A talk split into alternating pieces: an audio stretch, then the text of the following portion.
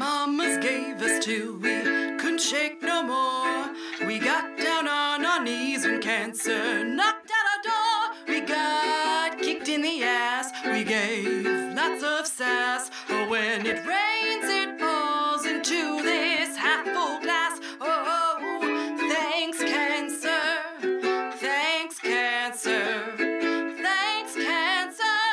Victories in the dark.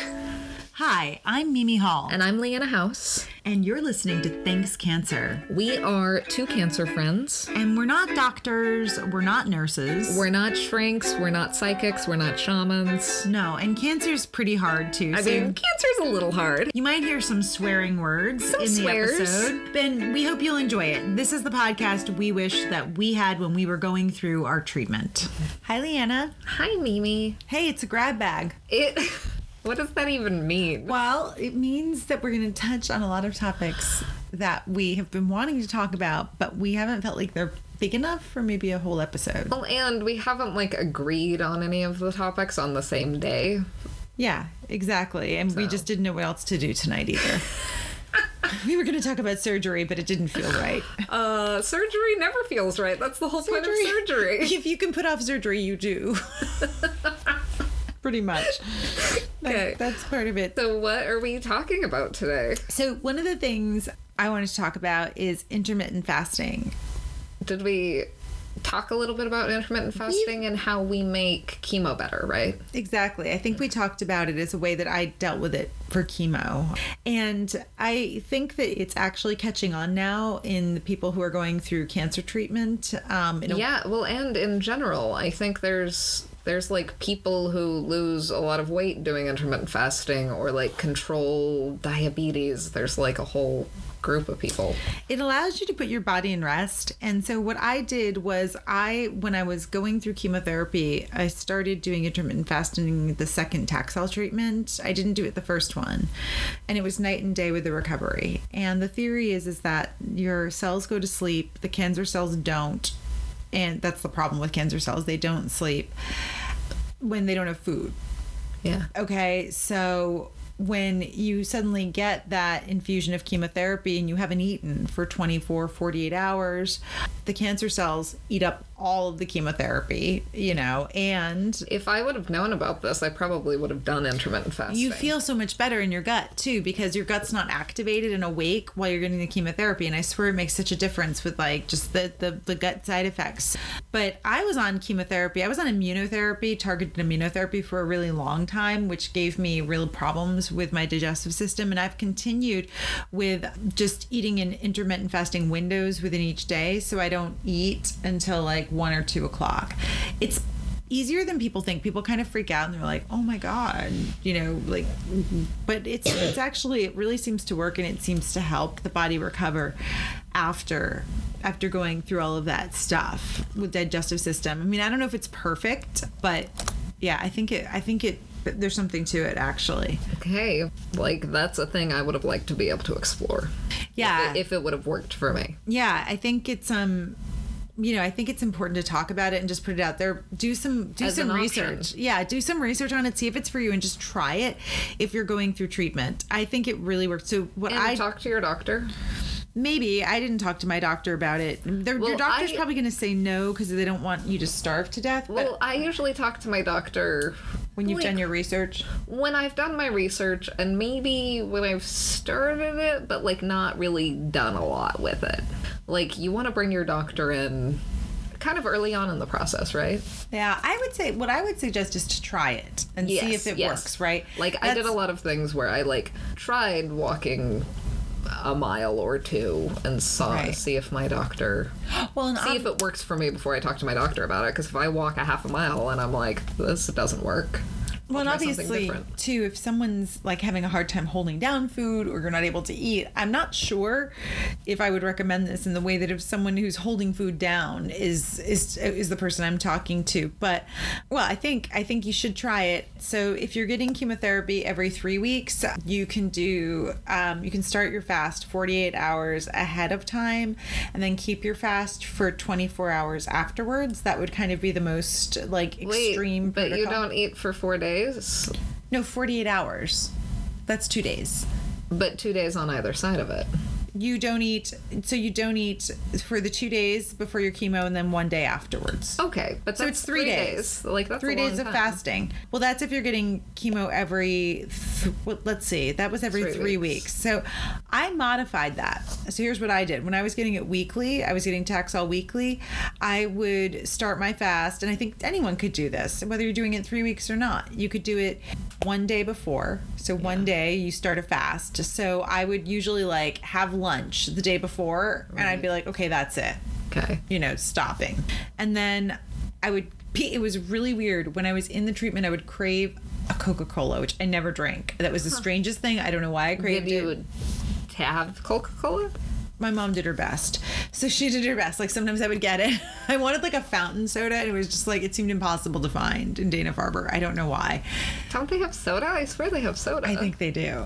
So anyway, I would, but anyway, but no, we would get a soda most of the time. So, but that would be weird, and it would pass. I'd have like two sips, and I'd be fine. Like it was very weird. And then um, I would keep, I would have just a teeny bite to eat afterwards, and keep it really light the next Yeah. day. Yeah. And then that was it, pretty much. And I found it made night and day difference, and it just made me feel like things were getting processed better, and maybe it also gave me a sense of control too. There might be have been a little bit of that involved too. Well, and a 24 hour fast isn't gonna do. It's not going to damage anything. It's not gonna damage anything. No, humans are meant to fast. Yeah. we really are. Well, and, and none of us. I mean, maybe really, really bad off people, but like none of us is within 24 hours of starving to death. no, I got fat as a little chipmunk, so that was not, you know, was eating You're lots of okay acorns. for a day. yeah, no, I was fine with the fasting. So, so yeah, so that's my that's my little grab bag item of the intermittent fasting. Okay, well, I have wanted to talk about navigating the cancer community for a long time. What's up with the cancer community? I mean, so I've gone to a, several like cancer things in the recent-ish past, and it's always this weird dynamic because okay, so everywhere you are in the cancer community is kind of every event or every like community group there's like something weird about it. Because like I did an event where I was like the patient partner. So I'm like the token patient there I mean, but I mean, there's a lot of other patients there, but I'm like the one that's the token patient. So people are like coming up to me and being like, oh, you know, you're so strong, or my mother this, or like it's putting myself into this like position of token patient, which I'm sure a lot of other people that go into the cancer community have had. And it's just like weird having, I don't know, it's like a lot that you're inviting in when you do an mm-hmm. event like that. So, and then you have um, navigating the cancer community. Like no one really wants to be there. I mean, we all want to be there. I was going to say because- it should be a transitory place in a way. In a way, right? and Like- it and it is a transitory place but like no one like wants to be no one chooses to be a part of this community so it's kind of this Right. weird like i want to be here but like i do not want to be here It's like a gathering of veterans of some war or something, but it's like it's weirder than that because the war's never ending For a it's lot of people. and it's all very personal wars. It's not one war that unites us, but we all kind of relate. It's very odd. and we're all like acting out in different ways or like coping in different ways and we're in different stages of healing. I mean, one of the things that occurs to me is you're just mentioning this now. When you look visibly like not like a cancer patient and you don't act like a cancer, you, you there's just nothing about you that says cancer patient now versus when I first met you. Honestly, you did look a little bit like a cancer patient. i mean i had just gotten done with radiation Right, like you were a cancer patient. Right, exactly. I had just finished um, my therapy and treatment the month before, so we were both cancer patients when we met each other. And now, and I think we both had a look that if you're schooled enough, like if you've been around people with cancer, you might know like those aren't just curls because she has a good perm. right A lot of Asian people asked me about my hair. They did. They asked me about my hair because apparently my hairdresser told me that like because I have very straight hair, like stick straight, like kind of like almost Asian hair, and I had a lot of people ask me like, where did you get where do you get your hair done at a certain point? Because they just it looked like a really good perm, and I have to admit I've thought about getting a perm too. why didn't i get chemo curls I don't know, but I miss my chemo curls every day. Seriously, I need a perm so I can reenact chemo curls because I missed out on it. I talked about it, and my boyfriend was like, "That sounds disturbing." He's like, "What if your boyfriend doesn't want you to get a perm? I'm like, I don't know, but those people were onto something asking me about the perm. You're the one that has to like live with it. Emma it. Watson has a perm. I did a search in the middle of the night on Google. It was not a okay. Anyway, that, Okay. grab bag, So, grab yes, bag. uh, Okay, that's good. so yeah, navigating the cancer community on that. I haven't been much of a joiner, and I think you know, like I do find my little toes that I've put in the water sometime. I'm just like, oh, there's piranhas in that water because it's hard. Like I saw you after Fit Fest, which was a bit of an odd scene. Do you know what I Yeah, mean? I and mean, it's, just like I was like, God, it's just some, you never know how it's gonna go. Yes, you never know how it's gonna go. We live in Boston, so we get pulled into a lot of events too. Because most people come in here for treatment and then they leave. They fly back to wherever they're from or whatever, but we're still here. Well, like some of like the support groups I go to, Yeah. there's people that are almost I don't want to say like recovered, but they're like almost out of it, and then there's people that just barely got diagnosed, Right. And they're like in a whole different places, and some people are angry. Like it's all different stages of grief, so you don't know if like Right. are you gonna get like the anger side or the calm acceptance or the It's the denial stages or of cancer whatever. survivorship. Oh my yeah, god. yeah. See that episode? right? Yeah. So it's just it's a tumultuous place. It's tumultuous transition housing, ideally. It's weird though. It is weird. It's like a weird social. It's an odd thing, and I think that's why I haven't really felt. I haven't felt compelled to do it for that reason, and also because Longwood is so hard to get to from this part of town. I'm just going to be honest with you. It's like it's just mean, hard to get to. You Do don't know how to get there from here. That's Right. why I always take an Uber. right or a bike. It's just Boston's like that. It's just uh, anyway. But let's talk about something really important. Okay, what what's your crap bag item? grab bag. So this is something I've wanted to talk about for a while. and I just haven't known where it fits in, and um, I want to talk about bras for mastectomies. And this is something. So when before you go to get your surgery. I mean, let's face facts. You're so out of your mind with fear and what's it going to be like, and people aren't really thinking about this. And how many women have thought about it? So I did a lot of research I don't know who gave me the tip. I think it might have been my therapist said go online and look for things post surgery. And there's so many is great advice. right? And there's like- so many cute things for post plastic surgery that work. I mean, you, you have the same stuff done. So So that works for mastectomy patients and maybe anyone who has uh, surgery on their middles. Right, and then there's stuff for girls who have deep flaps. If they do the deep flap mm. reconstruction and the fat grafting, they have great girdles and stuff like full body girdles. South America really specializes in a lot of these things because they have a lot of all over body surgery and liposuction there. So they have a lot of oh. great compression garments which help you. Thanks, global economy. Yeah, exactly. So, so anyway, the two that I found because they're not cheap, and you don't want to make a mistake, right? Because like life's hard enough because you've just had cancer surgery. Well, and then you have to like return it and Right. So typically what's going to happen is they're going to put you in a surgical bra to send you home. Okay. And you probably should just keep that one on until like you get your drains removed and all of that. But then you're going to need one for when you're getting your expansion. you need a long-term bra. Mm-hmm. Exactly. And I would say you need at least two. Um, just because you're going to be wearing them all the time, you're going to be wearing them to go to sleep, to like all day. Well, the bra that they give, the bras that they give you are super comfortable, but they are not pretty. They No. have like Velcro. You feel like a feel like a toddler again. Yeah. So these that I loved, this was my favorite by far. So just after surgery, it's the Marena post-surgical compression bra, and I just checked it out, and it's I got mine a couple years ago, but retails now at about fifty-four bucks, and it's got the main thing about this is that it's got straps that really work on the top that expand as your expansion goes on. Because when you're mm-hmm. getting your reconstruction, if you choose to do that, your breasts are going to be growing like a teenager's, like a rapidly growing teenager's Oh. Every week by like it a shot so glass. bad, as much as it hurt last time around. Right. So you can just expand them with these. Now I got other brand. I got another brand. It was from um, South America somewhere. Um, or actually, I think it was made in Spain, and it had a similar concept, but it kept coming undone on the top. So that's why I'm oh. saying this Marena is really good. And then in Oh. And the it has like on the sides, it has like the normal bra straps. It's not like That- on the shoulders. straps that are hard to wheel. and you're the- going to be puffy post surgery, and it could actually like bruise, you know, it can Oh. bruise you. And this is good for you if you've got lymph issues because it's a compression garment too. Now, one of the things I liked about it in the front too, it's got three different closures in the front because you're not going to be able to close anything in the back. You've got to get something in the front. No, you're not going to be able to close anything in the back for like a year. Right. So there's like six different eye hooks, and then you've got three different settings here.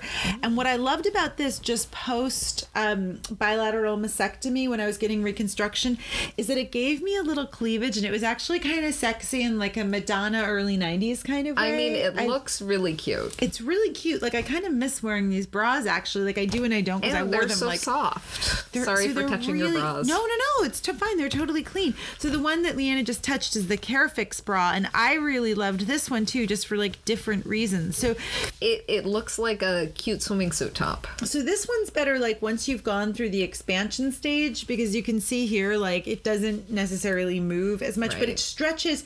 It's more like a sports bra And with a it front has like closure. a cute racer back. Yeah. This was really comfortable, this Mm-hmm. Carefix front closure. And we just looked it up on Amazon and I think it was about 40 bucks for this. It also has three, uh, this one has two different settings for closures. And like 10 different hooks. It's like a corset. yeah, and I wore these to do everything. I wore these from everything to riding bikes to going to the gym to sleeping to, you know, going out. Uh, You know, I never took them off. And so, also, bras are going to be complicated for like a little while. Yeah, if you're like getting reconstruct, well, if you're getting surgical reconstruction, it's going to be a solid year and a half of going in and out of surgery. So get two, invest in two good bras, and don't give up. Listen, I had to go through six of them to get these two, and I'm here to. This is why I added it to the grab bag. Because we're doing the research for you. I just gave Leanna crazy eyes, like grab bag is justified. She's been singing the grab bag song Grab bag. for a while. grab bag. wow. Okay. So, do we get to talk about something I've wanted to talk about for a while? Yeah, we get to talk about doctors. So, I've wanted to talk about how to talk to your doctor because this is a panel I was on a year ago for Dana Farber Young Adult Cancer Conference. Mm-hmm. And I was on a panel with a therapist and an oncologist and another patient, and we were talking about like how to get the most out of your care team, how to talk to your doctors. And I thought that they had a lot of really good advice, and I did too, obviously. So things like you you need to think about what you need to get out of the appointment. Like you think mm. about it before, like you figure out what you really need to know. You share with your care team like how you want to receive information. Like maybe you want to learn about everything about the cancer treatment or every every side effect that it could be or maybe you want to hear about like the likely side effects. Like you get to decide how much how you want to receive information from your doctor. And sometimes, like, you can send your doctor an email with questions mm-hmm. beforehand. Like, you can send them an email that's like, oh, this is what I plan on talking about at the appointment. You can also do things like ask your doctor. I asked my doctor a lot, like, is there anything that I'm not asking you about that I should be mm-hmm. asking you about? Because, I mean, doctors are busy people too. And so they sometimes no not forget like they know all of this but they forget that you and they haven't talked about you know fatigue or after side effects or you know maybe there's this other option over here like you can ask your doctor what questions you're not asking them or your care team. You can uh, it's okay to ask again. Your you should take someone to your appointments who's pushy like Well, I. mm, you don't like that one I'm not sure that that's that's. Let me not say. I let me just say. I think that you should you should if that would help you. Do you know what I mean? Because some people I don't think that would help, and I don't think it would help all doctors either. I think it's a chemistry thing that would happen. well so what i mean by that is that But having another person there is having another person but having another person that like not your dotty dad who's like not even paying attention to like Got what's it. going on. Like Not you- that either of us have that, but No, no, Well, we don't actually. You, don't want your Right. friend there who right? Who's checked out and right, nervous? Totally right. checked out. No. You don't want someone who's nervous. You don't want someone who's like your emotional support because you need emotional support for sure. I mean, I would say you want someone who's a note taker. Yes. Oh my goodness. You know what I mean? Like, you need the most diligent note taker Right. in your life to be at this appointment. And you're in charge of this, but if you have someone who's like also really good at being in charge, Hmm. They can help you. And if you're not, you can assign it to them. Yes. I mean, I think what I learned was that I it helped me to think about my and it still helps me now to think about my three main points I wanted to talk to to the doctor. And Yes. keeping it to 3 points helps me. Now, I may have more than that, but at least it tells me how to prioritize and what are my three main red flashing oh lights. Oh my goodness, because I was always so surprised when I would get to the appointment and I forgot everything that I was Yeah. supposed to talk about. Notes, I take notes Like with me. You're never gonna remember these things. No, no, especially if you're getting different news too while you're going on with the meeting. Oh my goodness, That'll throw you off because some of this news that you might be getting is pretty dramatic.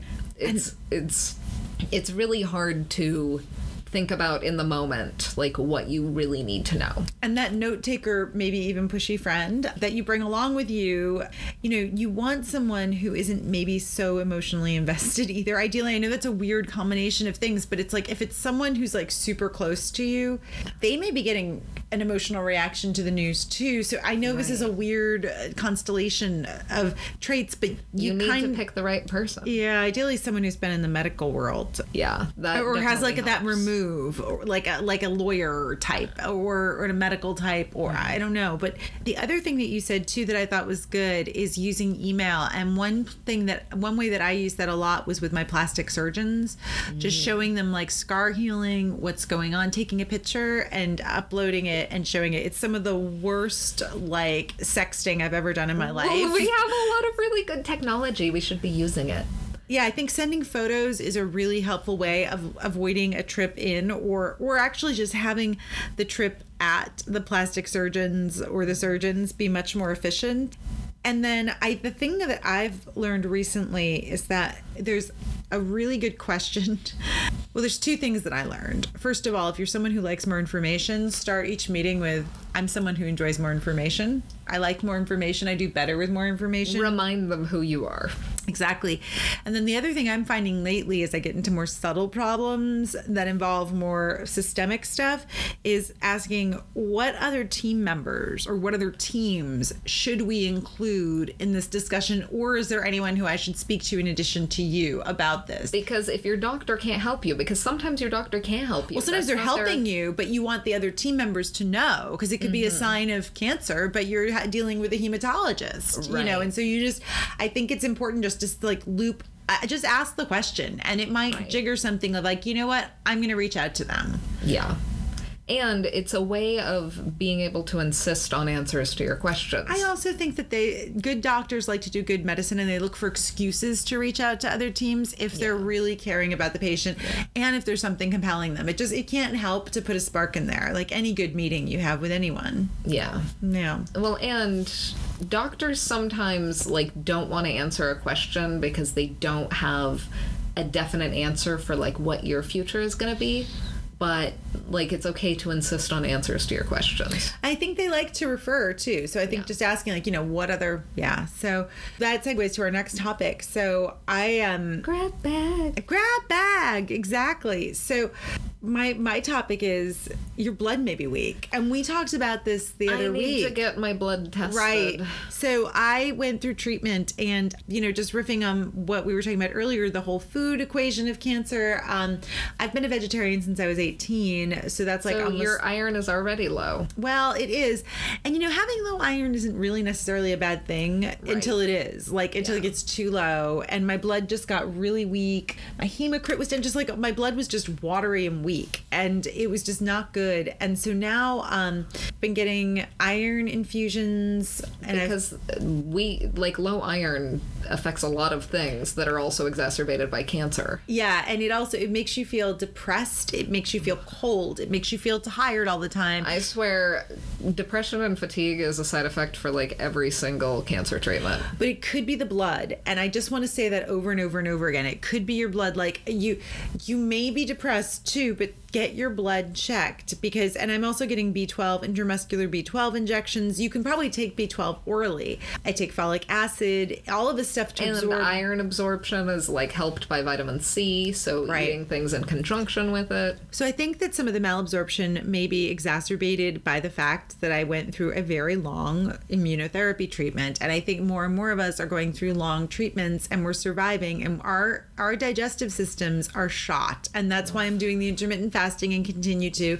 because my system needs to rest and I do think I just I just think that we're going to be hearing about a lot more people who go through cancer treatment who do need supplementary infusions or need to take supplementation of Because some you sort. got way overworked. Your Well, it just- body got way overworked. it goes on for longer than it used to and we're surviving longer so those of us who maybe don't have like it may affect my digestive system because it was never the strongest but it affects everyone's we just don't know to what degree i don't know but i don't know if anyone's doing research on this Mm-hmm. i mean but i would just say get your blood checked please because i had to push I'll get my blood checked. I had to push for about a year, and it took it, it. They don't do it easily. It costs a bit. Your insurance should cover it. I don't know if it will, if you've gone through cancer treatment. But um, mark and remember, like if you're feeling cold, lethargic. well, can't you get like a regular blood test anyway?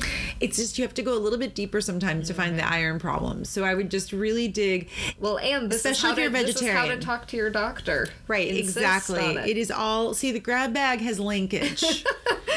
There's links in It's all of these things. a I don't know how the web. I don't know how the bras fitted. So yeah, so now on that way, so we got our last topic, which is something you've been wanting to talk about for quite some time. Hey, I prepped for this whole episode and you just ignored it. I did not. We were finishing it for the finale because it's going to be so great. So, the thing that I Grab wanted to talk about, the last thing that we're going to talk about is things that people Google about cancer. Because, I mean, obviously you can talk to your doctor, but why am I going to talk to my doctor? When I'm not going to see my doctor for three days. Like, I'm going to type it into Google, right? So, we all Google we all Google for answers to our questions about cancer. But if you start to Google, does cancer, the questions are does cancer itch? Like people are trying to figure out what causes cancer. Does nicotine cause cancer? Right, but does cancer smell? vaping- Does cancer make you tired? Does, Does- cancer feed on sugar? Does Caillou have cancer? What's that? I don't. Oh, Caillou. What's Caillou? Caillou is this cartoon what? that um, it's this little bald boy, but it's a, it's a terrible cartoon. No, it's and it's not about cancer, but it's like the fan theory is that if he does have cancer, it makes way more sense. Like maybe People he, don't like he died him. of Okay, cancer. okay, got it. Yep, got it. Okay. Wow. So you get just weird and silly questions about cancer.